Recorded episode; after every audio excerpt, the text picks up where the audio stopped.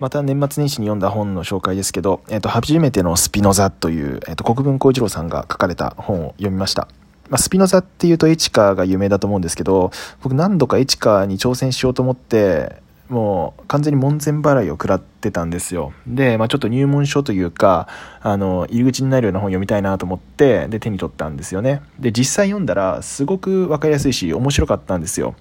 で、特に、その自由の概念っていうのが、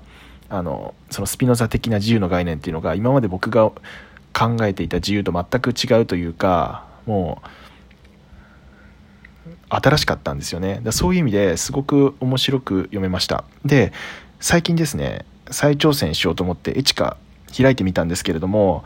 いや全く分かんないんですよね。もう相変わらず門前払いを食らっていてうん、なんとかしたいんですけど、まあ、少なくともこの初めてのスピノザっていう本自体はめっちゃ読みやすいので、ぜひ読んでみてください。